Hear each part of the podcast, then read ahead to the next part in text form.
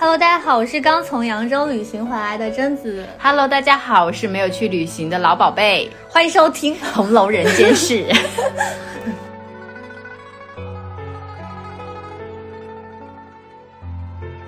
大家都知道扬州是林妹妹的半个家乡嘛。对的，黛玉其实本来是姑苏人，然后她在五岁那一年，随着她父亲到扬州去，她在扬州度过了一段非常美妙但是记忆深刻的时光。嗯，所以我去扬州的时候，就是不自觉会带上那个红楼爱好者的视角，就是说，嗯，这是李妹妹小时候去过的地方吗？然后李妹妹说话也是这样的感觉吗？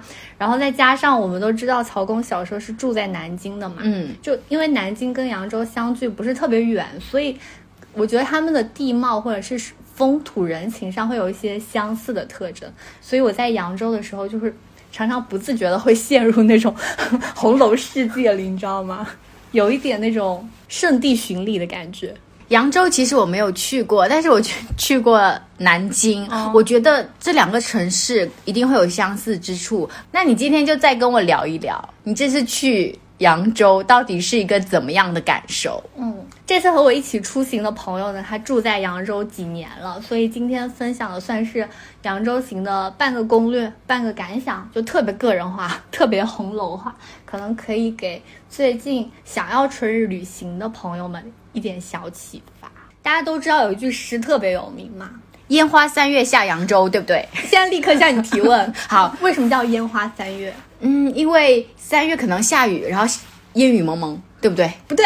啊，那你说，哎，以前我真的都没有细想这句诗为什么叫烟花三月，但这次我一落地在扬州城，我就立刻 get 到了，因为它满城都在飞柳絮，啊。哈哈，就是湘云那首词“岂是绣容残土，卷起半帘香雾”的那种。啊，就想起他们那次在讲那个柳絮词的时候，对对对对。就所以为什么有有一个说法是把柳树叫做烟柳嘛？就真的是像烟雾一样。现在讲完了烟，对不对？对还有花，扬州真的是满城都是花耶，就是各种各样你能够想到的、不能想到的花。你一讲我就特别有画面感，因为最近厦门雨停了，然后所路边所有的树都抽出了新芽，那个绿色呢是那种嫩绿、新绿的感觉。我脑海中这些新绿再配上你说的那些五颜六色、缤纷的花，我觉得好一幅春日景象哦。嗯，我们先从早茶开始讲起好不好？因为扬州的早茶真的是和武汉的过早一样有名。因为我一听讲早茶两个字。非常带入的就是广东那边的早茶，扬州的早茶有什么特色？我觉得它有一个极大的特点，您就是说它真的很早。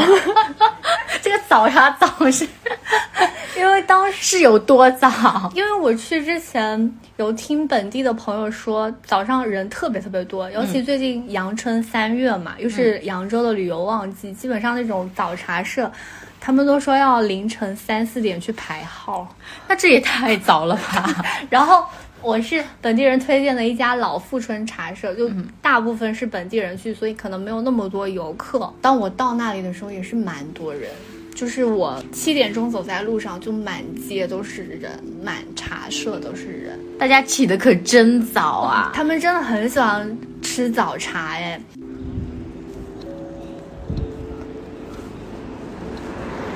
现在是早上七点，我们去吃早，嗯，我们去吃早茶。想要什么？我说如果想吃吃麻当然是红粉，如果待会我们回来可以去买一个。哦，好。应该人会挺少的吧？大早上。啊，算了，我已经不懂这里了。人家大早上的人也蛮多的。这个哦，这现在这都是本地人，因为那些大爷大妈呢，就是从外地来旅游的，他们就是上午就会来。哦，这前面好像是。我印象非常深刻的是，首先桌子上必须有一杯茶，嗯，是他们的招牌，叫绿阳春，三种茶拼出来的一种茶。所以早晨到茶馆里去，你喝下第一口茶的感觉是什么？嗯，因为我感觉扬州早茶会配的主食会有好几种嘛，一种是干拌面，一种是各色包子，嗯一种是千层油糕。就这三种我都觉得很好吃，但是它们的共同之处是，我觉得都稍微有一点油。这个时候你就很需要旁边的那一杯茶，解腻就是平衡，对不对？哦瞬间让你清醒起来。哎，我在老夫书上有看到一个包子叫豆皮儿包子，啊，这不就是《红楼梦》里的那个豆皮包子吗？我当时看到的时候就想说，这就是晴雯姐姐喜欢吃的豆皮儿包子嘛，然后我就立刻点。怎怎么样？点来上来，它的就我想象中的豆皮包子是外面是豆皮做的，里边是馅儿。对它那个豆皮包子是豆皮儿是馅儿，所以它就是普通的面皮，然后包着豆皮，哦所以叫豆皮包子。对 我上来之后就啊，怎么是你呀？豆皮包子。这么一说也很很有道理呢。鲜肉包子也不就是包子里包着鲜肉吗？对啊，所以很有道理，很有道理。所以也不能怪人家。嗯，然后它的千层油糕我觉得很好吃，就是千层嘛，很明显你能够想象到它非常嗯疏松、很薄很薄的一层层糕，所以你能想象吃起来是酥香满口，而且会有那种猪油的甜香味儿。所以它会就特别酥，然后会掉下来一块一块的哎，它不是酥的那种，啊哎、它是有点像米糕的那种，更有空气感的馒头。啊，好，行，吃完这一顿早茶之后，我整个人就是很饱足的出门逛了逛。它外面是很有民风的一条街，而且满街的人，可能因为是春季，都在消那个鼻涕。这个画面就让我特别有生活感，因为到季节的时候，就寻常一些街市、一些小小摊小贩也会在削这些东西，然后削完垒在一个篮子里售卖给路人。我觉得特别有一种烟火气吧。其实我现在特别想跟你分享扬州很多好吃的，我们放到最后面讲好不好？好，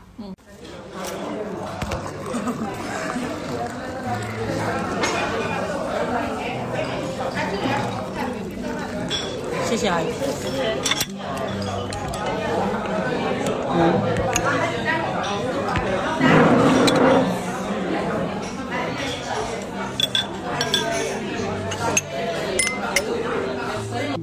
前面不是讲了烟花三月吗？嗯柳絮和花，我最能感受到柳絮和花的地方就是瘦西湖。它真的给我一种这就是扬州的感觉，因为我之前看过的一些文章和图片当中，就是瘦西湖有有那个元素嘛，就是亭台楼阁啊，还有垂柳，还有那种湖面，我都觉得，嗯，这就是扬州了吧？我觉得你说的很，虽然你没有去，但是很在点上哎。是吗？啊、因为扬州的春天，或者说江南的春天，真的是中国人心里最标志的那个春天。就我在逛瘦西湖的时候，觉得很神奇，就是它完完全全是我想象中的那个春天，就是可能空气还有一点点清寒，嗯，不是完全暖和起来，就不像厦门这种，你走在路上你会觉得有点热的这种春天，是有一点清寒的春天。如果有阳光的时候，那个湖水是碧绿色的；如果是阴天的时候，那种烟雨，就是从湖面上稍微有点升腾一下然后种。有无数的绿色层层叠叠。我就我在瘦西湖看到，我当时有一种感觉是。世界上会有这么多种绿色哦，就是新绿、嫩绿，就是层层叠叠，一层一层铺出去。新绿萌芽，又是满园的鲜花，嗯水色又青碧，就是你走在那个仿佛是大观园春天的感觉，又 真的是花，朝秀带柳拂相逢。说的没错。就是你在那个湖边行走的时候，你就会有时候有点诧异，说这棵树它怎么这么美丽，又这么频繁的出现了？所以你是一路走，看了绣球，又能看到山樱花，看了山樱花，又能看到桃花，看了桃花，又会看见各式各样的，哎，很神奇，它种了很多杨柳和银杏，但当时的银杏肯定是绿色的嘛，但是就还是很漂亮。（括弧因为种了满园的杨柳，所以满满园都是飞絮呢。那我脑海中突然跳出来另外一个感觉，因为你讲银杏嘛，那在秋天的时候，几乎肯定又是另外一番景象。哎，你干嘛破梗啊？这我想在最后。你虽然提到银杏了，很难不能想到它银杏变黄，然后落下来的感觉呢。哼，等一下再聊这件事情。那破梗这个事情就，哎，那你知道瘦西湖其实是一个湖上园林吗？我有听说，哎，我是逛的时候才知道的呀。嗯我还真没听说过。我以前一直感觉就西湖瘦西湖嘛，就是你逛的其实不是旁边的园林的景，你可能就是看湖，对不对？你看的那种感觉，是不是去瘦西湖之前，你是不是有一种感觉，就是我是去看一个湖，就像我之前去济南大明湖一样的，我们是去观赏那个湖，在这个湖边。但是瘦西湖对你来说感觉不一样，对，就是进去之后是右边是湖，左边是园林，你一路走一路就感觉到各种亭台楼阁、建筑跟那个湖和那个湖色搭配的景致的感觉。那我要考你一个问题啊，来吧。为什么？你知道为什么瘦西湖旁边有很多园林建筑吗？我觉得跟当地的历史有关，对不对？哦，骄傲什么？来，我也不知道有没有说错啊。就是我觉得是不是跟刚当时杭州盐业发达那些盐商有关啊？他们建造这个宅地的时候，一般都会聚集在一起，就建造在城中心这样子。是跟这个有关吗？哎，是跟盐商有关，但是不是你说的那个原因哦。那我只说对了一半，那请您来揭开谜底。因为因为清乾隆年间，那个瘦西湖就已经。因为它实在是岁月很久了，嗯，就是还有很多淤泥。简单来说啊，就可能湖水没有那么美丽了。这个时候盐商们就出了资，一起来把这个湖给它疏通开，并且在东西岸新建了很多亭台楼阁。就他是特意为瘦西湖出的这笔钱，不是你刚刚说的，他们就是建自己的宅子，顺便啊。讲回来，瘦西湖啊，嗯，瘦西湖最有名的。景点你觉得是哪里呢？是二十四桥吗？念出来那句词，姜夔写的啊？哦，是不是那首词？就是二十四桥人在之类，布拉布拉那个。波心荡，冷月无声。面桥边红药，年年只为谁生？嗯，红药知道是什么什么花吗？立刻一轮又一轮的考题。红药是芍药。哎，对了。嗯，瘦西湖旁边就有芍药圃，但我们去的时候还不是它的花季，所以还没开。但是开的时候估计也是蛮漂亮的。但我这次去有一个遗憾，就是关于瘦西湖的，因为它其实主要推的是夜游。它推夜游的亮点是什么呀？为什么它会推夜游呢？一个是肯定会有灯的布置嘛，嗯，还有一个是你知道扬州的月亮很有名吗？啊，就有一句诗嘛。天下三分啊，明月夜，二分无赖是扬州。就是扬州的月色很有名，再加上它有桥又有湖，就是你能够想象那个感觉吗？灯景、月景、倒影、湖水，我想我应该觉得我们两个心中的画面应该都是一样的。对，所以就想说，留着下一次去。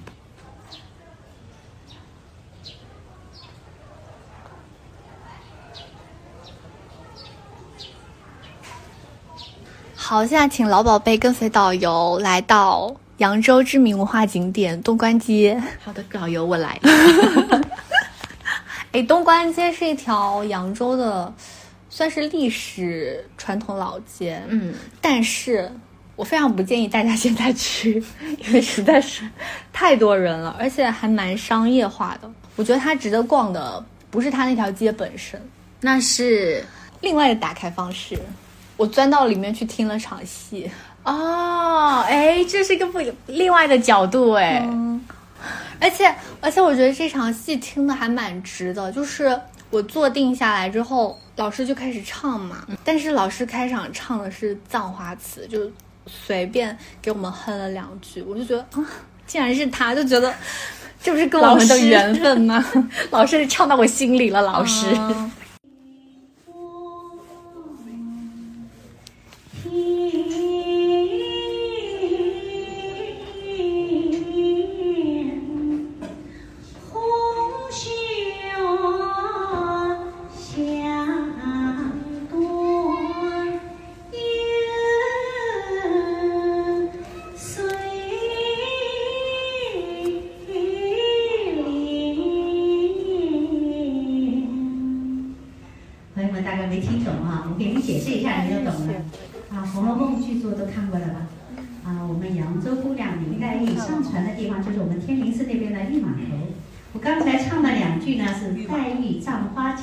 句“花谢花飞”啊，我看到有朋友嘴巴在动哦，对的啊，跟电影插曲跟我们原著上面的那个“黛玉葬花”的词是一样的，我只是用扬州话来给你演绎了一下。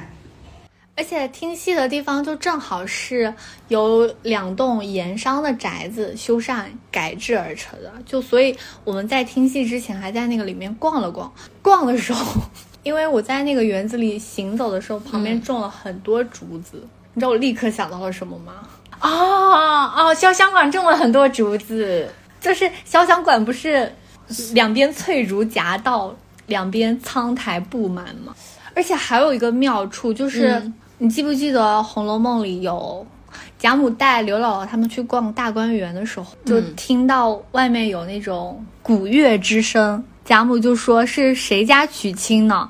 结果王夫人他们就说街上了这里哪里听得见啊？是我们自己园子里的女孩子的声音。哎，我逛那个园子非常有这个感觉，也是一样的这种声音的感觉吗？就是你在那个园子深处的时候，你真的对外面街巷的声音是一点儿都听不见，就是完全不可能像贾母说的，哎，是不是外面娶亲的声音能听见？所以你也能听到，就是前面在唱戏的那种隐隐约约出来戏词的声音吗？哦，一点点。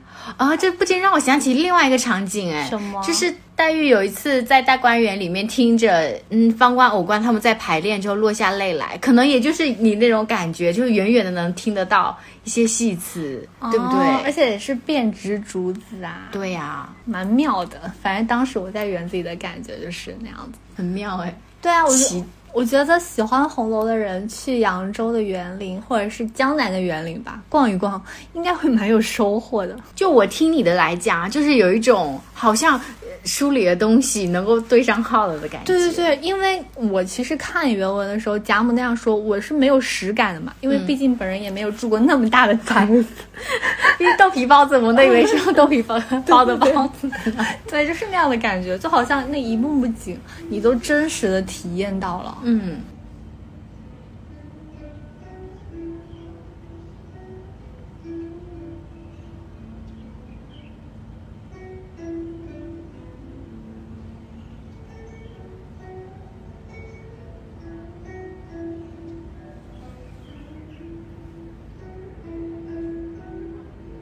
刚才说的是东关街的第一个打开方式嘛，就逛园子和听戏。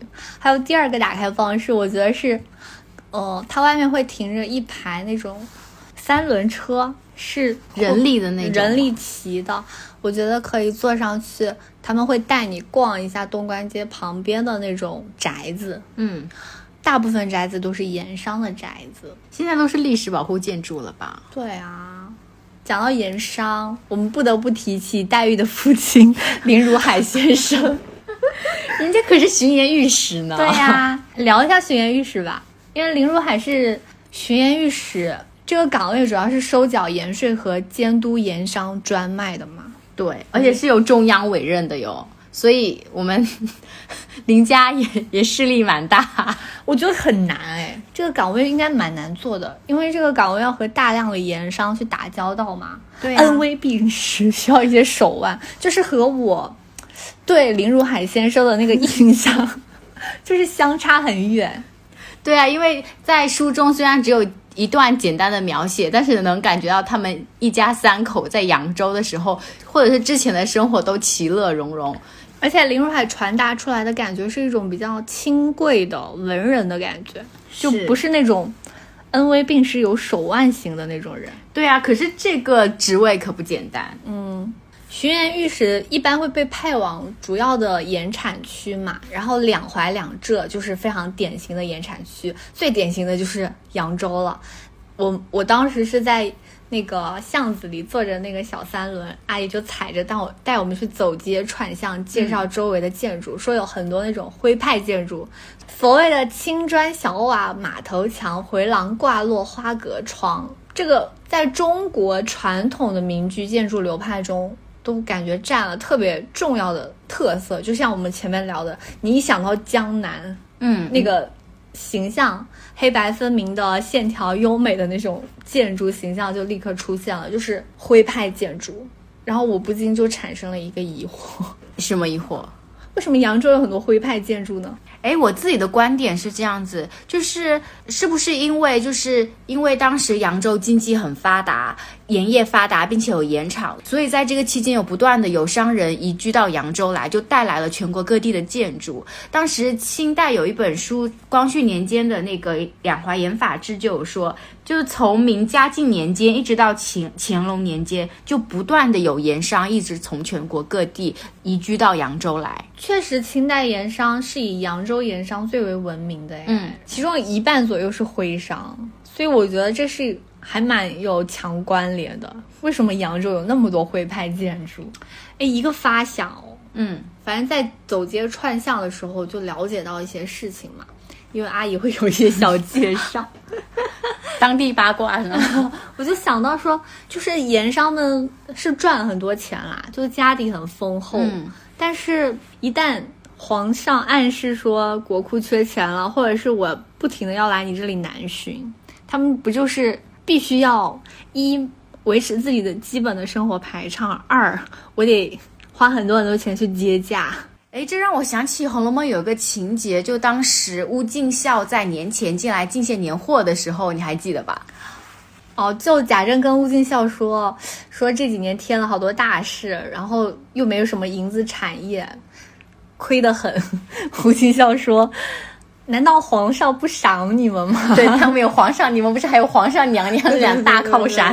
然后贾珍就说：“何其可笑呀！皇上一年能赏多少，还不抵我们给他花的钱多。”哎，这确实很像我们刚才聊的盐商的事情哎，因为。贾珍后面有一句话总结说：“不过是黄柏木做磬锤子，外头体面，里头苦。”就是，嗯，雍正不是也曾经评价过盐商吗？就是说这些盐商看似资产雄厚，内部却财力空乏，就是和这个情境其实是很像的。就像贾府其实很早内囊也进上来了，嗯。对，就是呃，我再补充另外一个盐商的，就是说盐商，因为他当时有一个有需要报效这个东西，所以他需要去给一些军需啊、水利啊、赈灾啊，就像比如说你刚才那个瘦西湖，也是他们一起出资在进行疏通建造的嘛。嗯，所以说他们因为是跟政府之间深度绑定了，所以他们需要去缓解政府的财政压力，还要接待皇帝等等等等这些东西。就像你刚才说的，他就。净空了，哎，这不是很像那个吗？就是那个扬州盐商巨富，他们家就是江春，嗯，他们家不是晚年家业衰败吗？嗯、就可能是因为常年接待皇帝下降的。我觉得这里就是很像一个贾家或者是四大家族的缩影，跟皇权深度绑定。然后就很容易因为皇家的政治经济的关系而迅速的兴盛，迅速的衰败，就有这么一个实体的，就是历史放在这边，我就现在就很能理解当时为了迎接元春回来省亲要见大观园这个事情，他们其实贾府的人也是认为实在是铺张浪费，但是别的府也是这么做了，他们也必须要去做这个事情，必须要做出那个面子来，就像盐商必须要过着那样奢华的生活一样。对，也介绍了这么一个大观园，哎，真的很适合去扬州旅游，对不对？大大学习一番呢，就是你能把你想象看到的东西都端在台面上。嗯。五百零六条，它是贼帮以前立下来的。你看这个，那就是个将军府，个青头大将李长乐住在这边。这边是个大盐仓，叫金南书，走南进马，叫马卫官、马卫禄兄弟两个住在这边。这边有钱，这边有权啊！哦，他们两家住邻居。哦。你看，现在归政府来管，把他们禁止来管，弄一家了，看到的，变成一家了啊！哦，是连起来了。现在连起来了，现在成了客栈了，变成客栈。哎，我突然想到一件事情，您说，我不是说我听戏了吗？嗯，听戏的最后，那个有老师给我们唱了一个扬州小调。然后我惊奇的发现，你有没有看过《武林外传》啊？有啊，当然有看过《武林外传》，就是他唱的那个小调，就是那个十娘唱的，耶，就是郎，就是郎君，你是不是饿得慌的 那个？啊，真的吗？我要给你听，真的很奇妙，就那个怎么会是这样？哦，就真的是扬州的原版小调，在那个小调基础上改的词儿，我觉得好神奇。我现在就放给你听。好。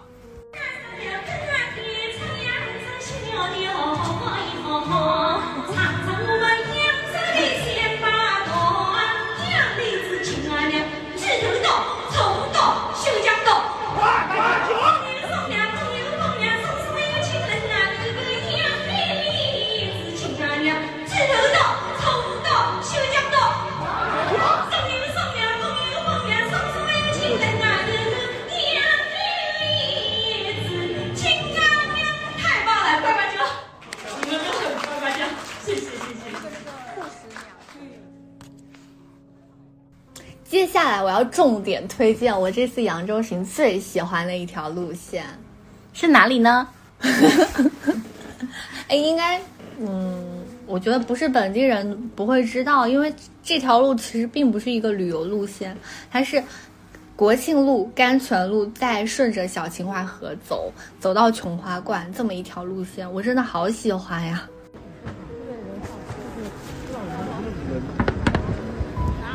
舒服呀，这条路，这个树好漂亮，真的，好像华人特别高级。我就打算在在你在这边放一放，还有什么放？鸡鸭巷，你说在这条路上逛一逛，哎，这不是那个我们前天来吃的正常是，这就是老父亲推荐的这条街。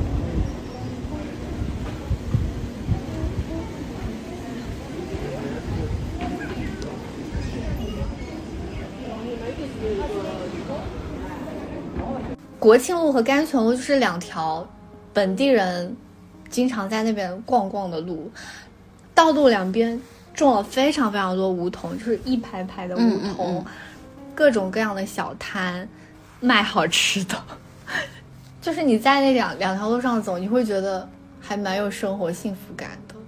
哎，我觉得很奇怪，听你这个描，听你这个描述啊，梧桐在我的印象当中，就是你也知道，就是春天是碧绿，然后秋天会有落叶，就有一种优雅的感觉，然后再加上。在梧桐旁边的小摊又如此的生活烟火气，它是一种怎样的景象啊？会不会很奇妙？他们两两个东西交汇在一起，没有违和感吗？没有哎，你会觉得这是一条很漂亮的街。哦，是这样啊。哇，我在那个街上逛的不亦乐乎哎！就我和朋友两个人 在那边行走，就是看到这个小摊说啊，要吃这个金刚蹄，就是扬州的一种小吃，要吃这个米糕，就走走走走走，然后两侧又是阳光打在那个梧桐树上，就真的很舒服。我觉得好闲适哦，对对是这种感觉吗？对你逛完这两条路，吃完各种好吃的之后，就正好会连接到一条河，叫小秦淮河。嗯，就长长的。那两那条河旁边真的是非常非常安静，就是真实的居民在住。你就沿着那个小秦淮河去走，它那个河口是一个臭豆腐摊儿，真的那边有有油炸臭豆腐，排着长长的本地人的队，就那个墙被熏的乌黑，就很神奇的感觉。你想想，因为秦淮河，我觉得以前学过 这种，都能想到那样在秦淮河上这种画舫啊，对画舫啊，然后弹琴啊这种，没想到这边竟然是在炸臭豆腐，然后熏的黢黑的墙。哎，这跟南京，我觉得跟南京也会有这种感觉，嗯在南京的街头也经常都是有这些摊子，然后你它的两边有时候树是垂柳，在垂柳下面就有一些摊贩在一些卖一些东西，很神奇。哦，我觉得这才是真正，也不是说真正，就是我旅行的时候会很喜欢去的一个地方。就沿着那个臭豆腐的摊子往下走，就是很安静的河道。嗯你一路走一路会看到各种各样的花。以及很闲适的本地人坐在那里晒太阳，路过一座座的桥。哎，我走到中间有一座桥上，我就很震惊，因为那个桥中间突然长了一棵很大的花树，满道都是它的树冠，树冠上结满了紫色的花，就是它出现了那么突兀和却自然的感觉吗？哦，就是如果说它是在一个电影里面或者是影视作品里面，我觉得这么美丽的一个场景出现，前面是需要很多铺垫的，就它可能会给你一些镜头慢慢铺。但是扬州的那种花树的美丽，就是很平淡的出现了，就好像你到了大观园里，到处都是美人的感觉。扬州的景就是好像随便一走就是很漂亮。那它的树荫会在遮蔽了这一条桥嘛？然后你们走在下面，就会有一种它的一些花瓣或者落叶会随时会落在你身边的感觉嘛？对，好恬静的感觉！而且小秦淮河真的没有什么人，我们一路走就是遇到居民和两个估计是来采风的学生，嗯，就是那种感觉，所以我超级推荐大家去国庆路、甘泉路和小秦淮河走一走的，就很舒服。好想去哦！而且走完小秦淮河之后，就可以拐到琼花观去。我可喜欢琼花观了，你知道琼花吗？知道啊，来讲讲。它雪白的花瓣，然后它是成片成片的开的，所以然后它的绿色的叶子底下开着白色的花，然后成片就跟栀子花盛开的那种感觉有一点像。我可以感受到你说的栀子花和琼花之间的共性，哎，但我觉得琼花比栀子花要柔和一些，不管是花香、花型，还是那个白绿的颜色的衬托感。说实话，我刚刚走到琼花观的时候，我就跟我朋友说，我觉得这里好漂亮，因为因为它的那个大门并不是很大，是窄窄的，你望进去之后只能看见一条竖直的长方形的视野，两边就是很高大的树，再往里伸是淡淡的琼花，就是你感觉你随着那个长长的路慢慢走进去之后，就会进入一个很美好的世界里。然后我就真的走了进去，就里面就种了非常多的嗯琼花和银杏，嗯，是是一个很，它不是一个很大的园林，它是一个比较小的观。我有个特别的感觉，就是你在走完闲适的小秦淮河，然后就再走到花开的不是那么明艳的琼花观里面，好像看到了另外一种景象，跟瘦西湖的那种花团锦簇完全是对对对它的另外一面。对，所以这一天的行程我就很喜欢，就感觉感受到了扬州的另外一种感觉。也是不错，哎，你知道琼花是扬州的市花吗？不知道哎，那你知道那个很有名的传说吗？就是隋炀帝为了看琼花，开挖了大运河下扬州。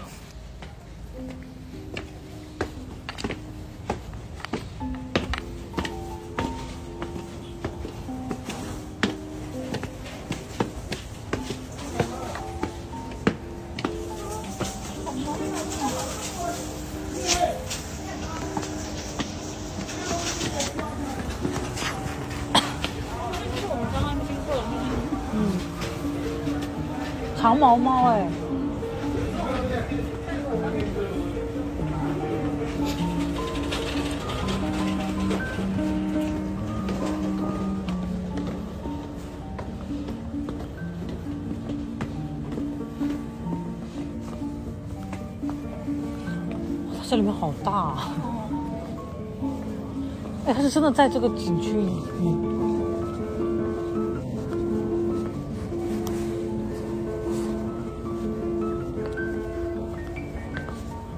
好了吗？还有那现在下雨了，我们在走向大运河博物馆的路上。真的很远。这里的设计有一点点怪，就是从入口到下车的地方，中间要走十分钟。前面都提到了运河嘛，就来扬州还是推荐一定要去一趟大运河博物馆。而且好巧不巧，就在我去之前，我正好看见有博主说。推荐大运河博物馆，说它虽然在小城市，却是一线的水平。采访你，好，您要采访我什么呢？这位记者，了不了解京杭大运河？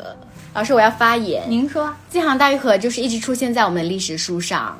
历史书上是这么说的，就是说这个大运河呢，其实是开掘于春秋时期，然后呢完成于隋朝，繁荣于唐宋，最后取直于元代，疏通于明清。什么叫取直于元代呢？就是它当时是个人字形，是由绕道到洛阳，后来在明代的时候呢，是直接截弯取直，由杭州通向北京。哎，你讲到这个，我当时去大运河博物馆，有两个很重的印象。第一个就是它的展示手法很好，哎，嗯就是你刚刚说的，它不是从春秋到隋朝吗？嗯，它是入馆之后，它做了一大面，我不知道有多高，可能高约五六米，长约十米的墙。它把那个大运河的河床的剖面图直接放在墙上，放在墙上，就是你仰头看的时候，你看到的就是从春秋到隋朝时这个大运河它的河床的变化。好特别的一种感觉哎，他他就把历史放在你面前给你看。哦，你就可以很明显看到这个河道是这个年代是这样走的，这个年代是这样走的，还可以看到河床底沉积的各种瓷碗、瓷器什么的。因为我我当时在做大运河这个功课的时候，惊奇的发现大运河是一直在修缮的一个过程，直直到现在还有一直不断的在修缮这个运河，哪一段贯通了什么的。是它这个博物馆里不是放着一个陈旧的东西，它好像停止了，而是它还在流动的感觉。哦，刚才讲的是展示手法嘛，嗯，就其实它有很很多个馆，这个是让我印象最深刻的。还有一个就是它的交互设施也做的蛮有意思的，哎，哎，怎么说呢？就大运河上，毕竟就像你刚刚说的，它有些年头了，所以它在里面来往交通的船只是有很多很多种的。那个关于船只的博物馆，你走进去之后，首先是各种各样船的模型、船的工艺的介绍，然后你排着队走进去，就突然进入一个真实的船体里面，就它真的还原了一个当时的船，就是你在不知觉的情况之下，它就让你走入了一个船的、嗯船体的内部当中。嗯，然后那个船体就是还原了当时的那种船，旁边有模拟的两岸的景色，嗯你可以感觉到船体的震动。但是最让我觉得有意思的是，你真的站在一个那个时候的船里，就是就像我们刚刚聊的，我只有在那个园林，我才能够感觉到贾母说的啊，原来贾府那么大是听不见外面的声音的。我只有站在这个这个船体里面，我才知道站在这个船里面的感觉是什么，就里面的究竟是怎样布置的。哦，你讲这个很触动到我 哎，是吗？对，你只有站在这里，你才知道这个东西是什么。嗯但我这样讲可能太宽，有一点就是不知所云，但是我完全能理解你的心情，你懂吗？之前我有去塞格维亚的那个古罗马的水区，然后呢，我当时。因为之前一直都是出现在历史书上的一个角落，说啊阿拉伯人修建的什么世界上的什么什么水区，结果它真的就出现在你面前，你拍摄的照片也是之前历史书上的照片，就是你我特别能体会你刚才感觉，就是你站在那边，你才知道船真的是船，运河真的是运河，大观园里真的是听不到外面的声音。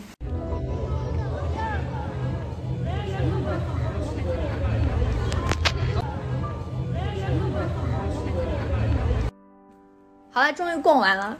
你知道我要聊什么了吗你？现在要聊吃的了，你一定要聊吃的了，来来聊这个就很开心。嗯，首先，我想强烈推荐扬州的干拌面，是不是听起来非常平平无奇？当然啦，干拌面不就是一个平平无奇的东西吗？我觉得扬州的干拌面很神奇，它用的面甚至都不是很好的面，它就是普通的那种挂面，烫熟了。嗯，它用就看起来很寡，你知道吗？它甚至没有什么葱花，一碗有一点点黑黄、黑黄、黑白、黑白的面上来，这让我有点期待，就平淡之中竟然有闪光点吗？啊，我觉得好好吃哦。它的好吃点在哪？就是它用的调料，我尝着感觉是酱油、胡椒、猪油，一点点葱花，但是拌在一起之后，那个面身充满了滋味儿，就是它没有什么酱汁，但是每根面、每根面体都 浸满了滋味儿，就是甚至你吞进去之后会喉咙回香，然后一般本地人会配一碗那个腰花汤吃，我觉得妙哉。我能我能理解了。怎么说？因为拌面一定要拌猪油，因为猪油就是那个拌面的灵魂，它很香，它它它有一种那个不让面就是那种糊起来的那种对对对对。功能，然后但是它猪油本身又有那种油油香嘛，油花的香味，嗯，就是它又干爽又不糊，又有滋味儿，又有那种油油脂的香气。那个腰花汤一定也是灵魂，对不对？对啊，就是我甚至有一位本地朋友说，扬州什么好吃的都没有，就是吃干拌面，这是他原话。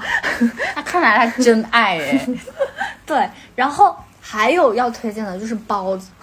我现在还在想那个豆皮包子呢。哎，我这次有去那个大明寺的素食坊，就他们那边的一家早餐店，嗯，专门卖素食的，素包子也好好吃哦。就我吃了那个山药茯苓包、马齿苋包，就好好吃。就虽然都是素的，对不对啊？山药茯苓包就真的有一种，你记不记得秦可卿 说喜欢吃那个哦，对他喜欢吃那一类的东西，那个山药枣泥山药啊枣泥山药糕，倒像刻画的冻似的。山药茯苓包也是那种感觉，就是香甜绵软，它里面的几乎没有什么颗粒感，就你能尝到那种山药很朴实的味道，有一点点嗯草本的，反正就好好吃。好好好吃，好好吃。马齿苋包啊我我有吃马齿苋呢，我小时候就有吃，是吗？你还不来聊聊？它有一种特别的味道，马齿苋就是一种草味，我暂时形容它为草味。好歹是草本味，都听着好吃一些。真的是我，我记得我为什么对它印象这么深刻呢？是因为小时候嘛，然后我家是用马齿苋是凉拌的，然后有拌一些猪油、醋和酱油在里面，我不肯吃，我妈就骗我说这个东西吃了能长命百岁，然后我就吃了。然后它就有一股那种特别草的味道，小时候、就是那种，所以它包成的包子到底是怎样，我没吃过，很柔滑，很柔滑，它的口感很它有黏黏的有丝，对不对？没有，它是打打成菜泥儿了，啊你已经看不出来它有没有丝儿了，但是口感是很柔滑的，然后吃口是一种像你说的草本的香气，草味啦。但是很好吃。我觉得扬州很多包子馅儿是外地看不见的，嗯，我从来没有见过，至少我从来没有见过山药茯苓包和马齿苋包。这就让我想起《红楼梦》之前，就是说他们会在春天吃什么七头一脑呀之类的，嗯就特别的那种本地化那种感觉。对，然后您说本人此行最爱啊，不能说是最爱，我有好几个爱哦，就是 藕粉圆子，你的排行榜，藕粉圆子。藕粉圆子，你先别介绍，让我想一想哈，因为藕粉就是就是会煮出来会透明嘛。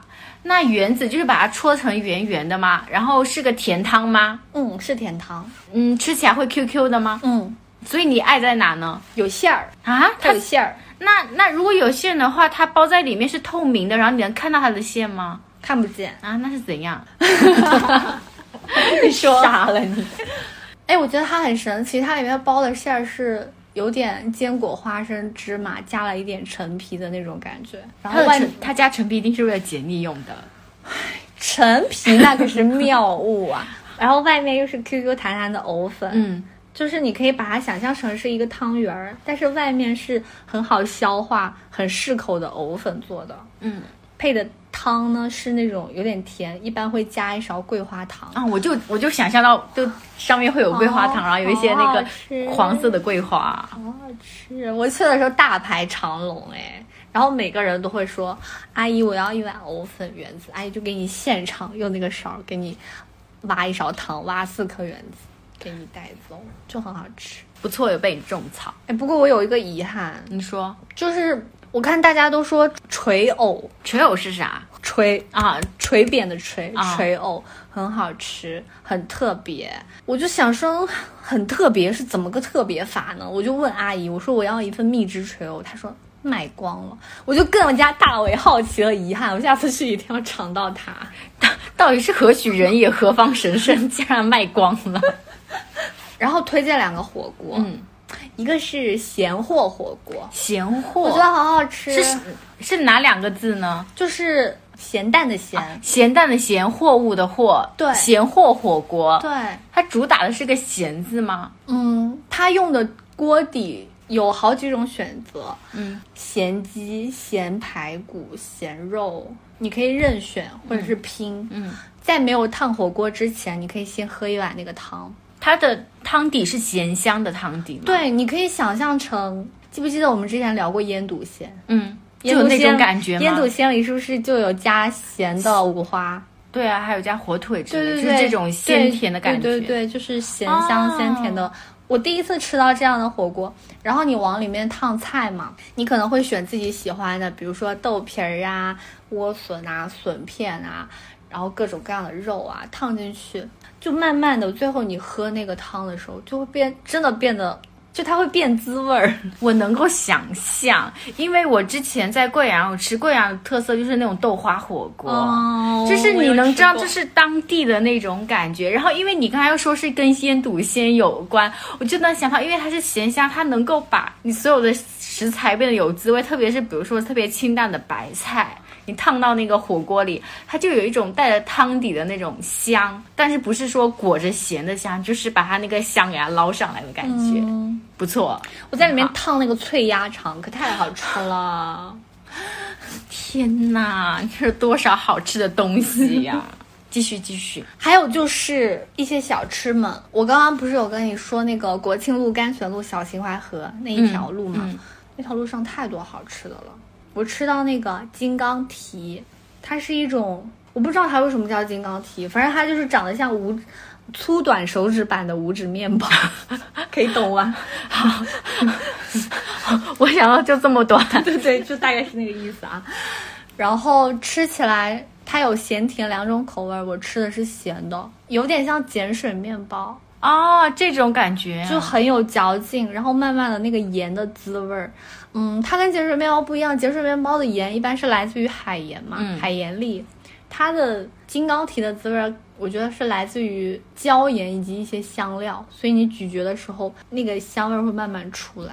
它的香味是不是藏在它的面面体对对对对。对然后你就越嚼越对香，对，越嚼越香，越嚼越香，而且非常顶饱，很适合怎么说呢？我觉得会不会是那条路线也加分了？因为你们慢慢走、慢慢逛、慢慢吃，吃到每个东西就每个都买一一一点点，小小的一点点，然后边走边吃，觉得每个东西都太棒了。还有一个米糕也很好吃。米糕，但是它不是扬州本地特色，我可以说吗？因为那个米糕店的名字很明显的写出来，他说它叫金厨米糕，湖北，啊啊，荆楚米糕，它就是一面一个外来米糕侵入。但我觉得好好吃。就我跟朋友本来准备只买两个，嗯，我们两个拿着那两个边吃边走，边吃边走，走到一半之后，那个米糕吃完了，我们俩就对视一眼说。要不再回去买四个吧？那你们就吃了六个，就好好吃。外来米糕战胜本地短板无纸包。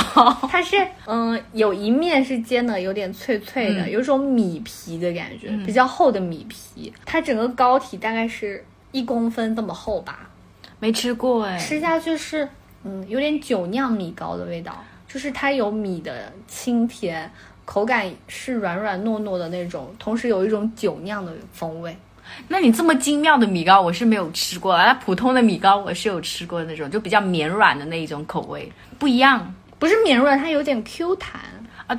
就中间有很多小孔洞嘛。对对对对对对对，好好吃。它一定有它的精妙之处，不然跟平常的米糕区别开来。因为它有一面是煎脆了的，吃起来你就会觉得嘴里怎么那么缤纷啊！好米糕，那条街上有一家，这个推荐是不是显得我不专业？他有一家鸭血粉丝汤，想要鸭血粉丝汤，真的，我跟你讲。虽然说现在鸭血粉丝汤开遍全国各地，但是鸭血粉丝汤只有在南京吃才是最好吃的。然后加上那个汤包，我想说天哪，就是你吃过了南京的鸭血粉丝之后，你就觉得其他的都是些什么东西、啊？怎么会配汤包啊？不应该配鸭油烧饼吗？啊？我就是配汤包的、啊。要配鸭油烧饼啊，啊浸满鸭油，层层分酥，上面又是芝麻，一咬下去满口油香和芝麻香气，掉渣。这怎么会被汤包啊？等一下讲回来，我我觉得可能是他们两家店开在一起吧。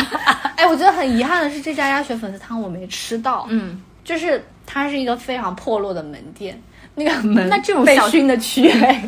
我跟你讲，就像刚才那家炸臭豆腐一样，这种熏的黢黑，然后绝顶的好吃。对，而且它就是我路过它的时候，它闭门呢，就在饭点，但是它就是我不想开。据朋友说，他每次经过那里都是人满为患，大排长龙。那这是他的骄傲啊，想开就开、我下次一定，要吃到这家黢黑的小店。那就搬个板凳驻扎在他旁边。哎，好啦，我觉得可以总结一下吧。就扬州真的是一个春天很美的城市，它完全符合中国人 对所谓的江南春天的一切想象。嗯，就虽然人很多啊，但是我还是觉得。蛮值得去的。然后另外就是你刚刚说的，就是你提前爆了我的梗，因为它城中遍植了银杏、嗯梧桐、枫树。我觉得到了秋天，那个金灿灿的银杏、红色的枫叶，然后苍色的那个梧桐叶，也一定会很漂亮。所以现在在我的想象当中啊，就扬州就是一季一景，虽然都是那些树，都是那些花，但是它会随着季节的变换，然后产生出各种不同的美丽来。哦，尤其是，呃，红楼爱好者。嗯，不过听这个播客的人一般都还蛮喜欢红楼的吧？就是因为，呃，在《红楼梦》原著里，扬州也出现过好多次嘛。就对林妹妹的半个家乡，宝玉后来和黛玉讲那个扬州耗子洞的故事，就是就反反复复出现了很多次，所以我觉得很多，呃，书里的景象，可能真的你到了扬州城，你就会觉得原来是这样的。我觉得那种体验也蛮有意思的。就秋天可能会再去一次，顺便把那家黢黑的没吃到的小店给吃了。这是好棒的旅行啊！好，那今天的节目就是这样喽。如果有去过扬州或者是在扬州的朋友，我觉得也可以跟你一起交流一下，哦就是这种扬州美丽的景色。哦，对，可以吐槽我的推荐，也可以再多给我推荐一些，因为感觉秋天再去也是一个很适合、很适合的时机。对啊，就以后就带上我一起去这样子。好，好，那今天节目就到这里了，好，拜拜。下期见。